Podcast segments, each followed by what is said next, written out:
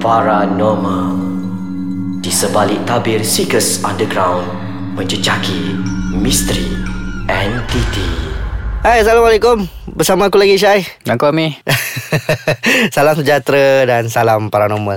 Dan kita nak sambung cerita Amir uh, di episod lepas. Dia dah cerita sikit pasal dia orang dah dapat penemuan dari mana gangguan tu datang. So kita dengarkan lagi. Okay kita berhenti hari tu kat mana? Uh, penjara kan? Penjara. Uh, benda tu macam penjara rumah tu kan. Okay. Actually aku macam biasalah aku, aku scan kau faham macam mana kan. Mhm. Tapi kali ni lagi ekstrim aku buat. Sebenarnya dia orang tak nak buat ekstrim macam yang kita biasa buat dulu. Dia nak ringan-ringan saja. Sebab Kenapa? supaya- Pasal pasal dia orang risau takut tak boleh handle. risau, takut tak boleh handle sebab okay. dia orang tak ada macam pakar perubatan alternatif ni dia orang tak ada. Dia orang memang pergi buta macam tu je. Okay. Ah, so aku rasa lah Aku rapatkan tangan aku betul-betul sentuh batang pokok tu. Okay. Dan first thing Aku dapat bau-bau hamis Kau bayangkan bau orang Mhm. Yang tak mandi berpuluh-puluh hari Okay. Berpuluh-puluh tahun Mhm.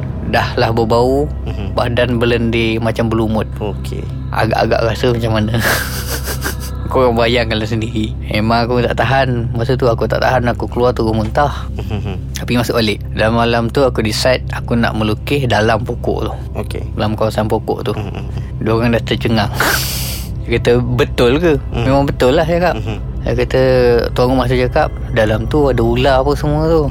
Cakap, ha, itu tak ada masalah kata Belerang ada Kebetulan tuan rumah saya ada belerang Okay ke? Ha, okay, settle masalah Binatang Okay. liar. Tabur belerang kat keliling tu.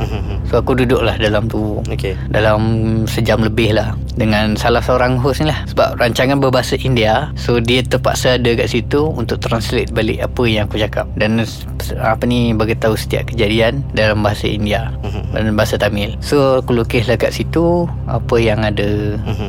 uh, endingnya dia entiti ni macam bentuk orang tua orang tua India lah. Yang macam tangan dia macam kena pasung dalam pokok. Okay. dalam akar tu Tangan kaki dia semua macam kena pasung kat situ. Yang boleh bergerak tubuh dia dengan kepala dia sahaja. Dan memang badan dia berlumut habis Macam belendir apa semua. So bila aku tunjuk ke dia orang agak terkejut lah. Mhm. But expectation dia orang lain lah kot. Aku pun Okay. tak tahu juga. Mhm.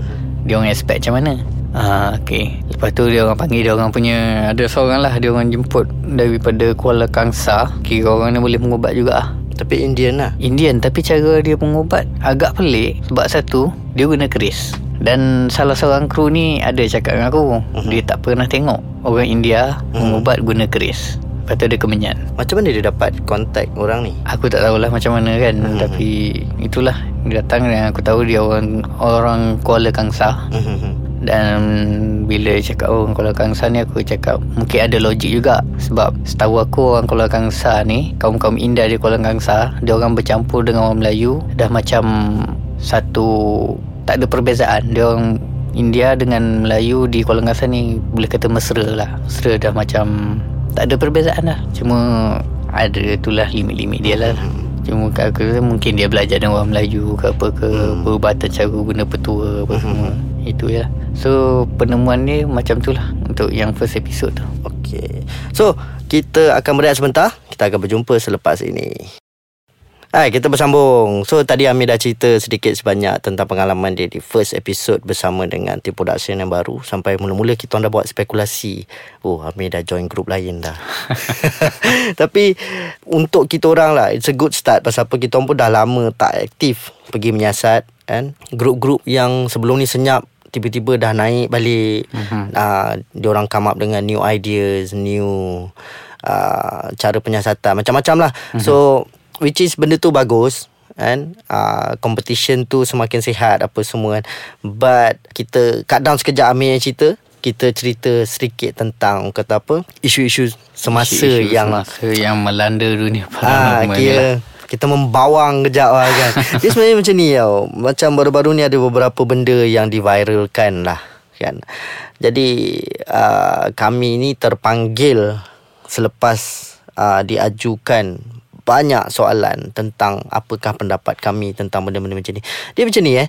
Kalau nak kata kami ni terlalu experts dalam bidang paranormal ni agak tak betul. Tak jugalah Ah, kata. pasal rasanya jauh lagi perjalanan kami ni Ah. untuk digelar sebagai expert. But kita orang ni kira amat amatlah berbesar hati kerana orang masih mempercayai kerja hasil-hasil kerja kami apa yang dah kami buat daripada zaman Seekers sampailah Seekers Underground dan sampailah kami bertukar nama kepada Paranormal Underground kan. Yes. Jadi untuk kami eh uh, sepanjang sesi penyiasatan ataupun sepanjang pengalaman kami lah sebagai penyiasat paranormal part time ni.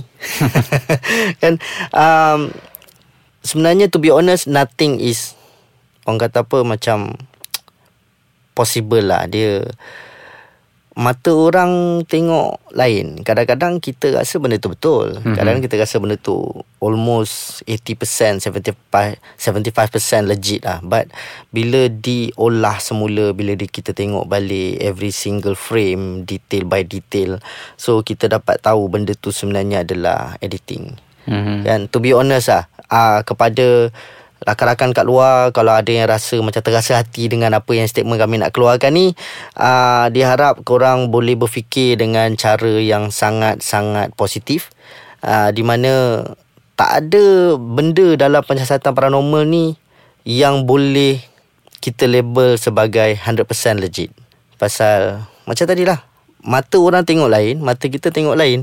Pasal macam baru-baru ni aku ada uh, dapat beberapa snapshot gambar mm-hmm. tentang jelmaan yang diorang kata macam oh ada entity ada macam sosok mm-hmm. tubuh lah apa semua but walaupun aku ni ada sedikit masalah dengan warna tapi aku masih lagi dapat mengenali every single detail dalam gambar tu kan Mhm. but to be honest sedihnya bila kita dapat tahu je pasal benda tu yang kita rasa macam kita yang confident kita rasa macam benda tu adalah bukti mm-hmm. kita terus viralkan dia Ya itulah uh, Dan Satu benda yang Aku rasa perlu ditekankan Mhm. uh-huh. Macam benda yang aku ajar Kat satu grup baru ni lah Mhm. uh-huh. Yang aku guide dari tu uh-huh. Dalam penyiasatan Ini aku sedih satu uh-huh. Kata dah lama buat Penyiasatan paranormal Dah tubuh grup lama-lama Mm-mm. Tapi cara penyiasatan uh, Masih lagi, Masih lagi ada yang Terlalu Ikut Dia orang punya superstitious mind. Betul. Walhal kalau nak ikut cara sebenar uh-huh. Superstitious mind ni kena buang dulu. Betul. Kita masuk dan siasat. Uh-huh. Baru kita boleh da- dapat penemuan tu. Ini tak ada. Terlalu mengikutkan superstitious mind. Uh-huh. Apa saja yang datang depan muka Ah ya Ah tu dia dia dia isu yang yang yang amat menyedihkan bila uh, kita punya tahap confidence level ni Mhm. terlalu tinggi sampai kita boleh mengeluarkan uh, bermacam jenis conclusion di mana ada separuh conclusion tu pendengar ataupun orang yang tengok tu boleh faham dan ada setengahnya yang diorang ni tak faham dan diorang terus duduk dalam kotak yang tak faham tu mm-hmm. dan terus keluarkan satu statement di mana diorang ni semua bid'ah, diorang ni semua syirik, diorang ni semua macam-macam lah. Ya So benda tu semua akan terpercik seorang sikit kena dekat semua uh, penyiasat-penyiasat paranormal ni. But benda yang korang kena ingat adalah uh, korang tak boleh buat statement bias. Bila korang dah dengar terlalu banyak input tapi sampai korang dah tak boleh membezakan penyiasatan sendiri dan juga input. Itulah benda yang sepatutnya kita kena against. Pasal kita kena come up dengan kita punya idea, kita punya conclusion pasal kita adalah penyiasat and kita tahu macam mana nak solve benda tu walaupun Dan- makan masa yang lama. Dan yang penting finding tu kena le- legit Yes, betul. uh, Kita ada masa lagi tak? Kita dah tak ada masa sebenarnya. Dah tak ada masa Kita akan Okey. sambung Sebab nanti. aku hmm. nak Apa ni Nak bincangkan sikit Pasal foto-foto Yang orang Penampakan. kata Penampakan apa semua ni Alright, ngam. Okay, tak apa. Kita akan kita berhenti dulu. Kita akan bersambung insya-Allah di episod akan datang bersama kami lagi. So, macam biasa, sebarang pertanyaan, pandangan dan pendapat korang boleh tinggalkan di laman Facebook kita orang uh, www.facebook.com/aiskacang uh, ataupun boleh tengok kita orang punya laman Instagram uh, Elias Ais Kacang MY At, uh, tweet handle kita orang pun sama juga Twitter iaitu Elias Ais Kacang .my ataupun boleh masuk ke official website iaitu www.aiskacang.com.my So insyaAllah kita akan berjumpa lagi di episod akan datang bersama aku Syai Aku Amir di dalam podcast Ais Kacang segmen Paranormal.